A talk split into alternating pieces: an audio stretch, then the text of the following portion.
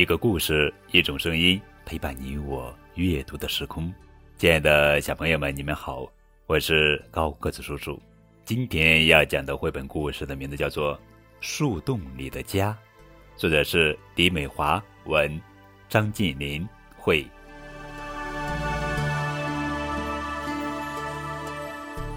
该去哪儿找个新家呢？流浪了几天的小兔，一想起被大雨冲毁的家，心里就十分难过。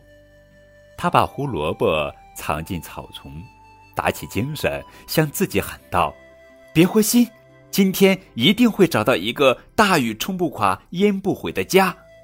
但是，要想找到如此完美的家，可不那么容易呢。”这几天，小兔去了很多地方。却没有一个地方让他满意的。小兔继续走啊走啊。小兔来到一棵大橡树下，发现一个树洞，好大的树洞，看样子好像没人住呀。它激动的心砰砰直跳。它拨开杂草和蜘蛛网，钻进去，发现树洞里很宽敞，地上铺着柔软的干草，旁边摆着一张桌子和一幅画像。原来这里有人住啊，是画里的熊吗？小兔心里想。他去哪里了呢？小兔已经在野外东躲西藏了好几天，难得遇到能遮风避雨的地方。望着柔软干爽的草垫，小兔忍不住躺下来，不知不觉就睡着了。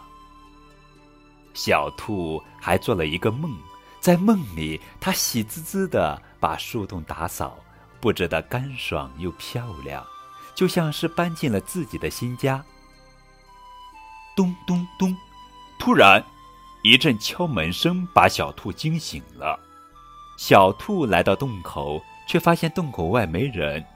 奇怪，这敲门声是从哪里来的呢？小兔找了又找，最后在画像后面，小兔发现有一扇门，门后有一条地道。地道里有一只鼹鼠，鼹鼠问小兔：“你是谁？小熊呢？不在家吗？”“这是小熊的家吗？”小兔说：“我不知道，我是小兔。请问你是谁？”“我是小熊的邻居鼹鼠，我们常在一起喝茶聊天。”鼹鼠说：“这幅画像就是我画的。”原来这里真的有主人。小兔说。因为洞口有很多蜘蛛网，我以为没人住呢。既然这里是小熊的家，我就先离开了。小兔背起行李说：“鼹鼠先生，再见。你要去哪里？”鼹鼠问。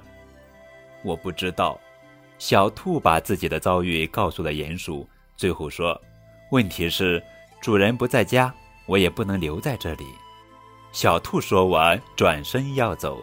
却碰上一堵软绵绵的大墙，小熊被撞得晕头转向的小兔听到鼹鼠大喊：“你回来啦！你去哪里了？”“嗨，鼹鼠！”小熊说，“我搬家了。我的个子越长越大，这个树洞太小了，所以我搬到了那里。”小熊指着远处说：“我的新家在那里。”太好了，小兔心里想。他害羞的问小熊：“那请，请问，这个树洞可以让给我吗？”“你是谁？”小熊问。“他是小兔。”鼹鼠将小兔的遭遇叙述了一遍。“没问题，小兔，我只是回来拿我心爱的画像。如果你喜欢，这里都是你的。”小熊把树洞、干草和桌子留给小兔。挥挥手道别说：“小兔，欢迎你！现在我们是邻居了。”鼹鼠说：“我也给你画一张画像。”小兔想：“真是太幸运了，不但找到了新家，还遇到了两个好邻居。”他决定要给鼹鼠和小熊一点小礼物，就是他最喜爱的胡萝卜。努力，跌倒，再努力，再跌倒。还要继续吗？当然，宝贝，别灰心，更别放弃，生活一定会给你惊喜。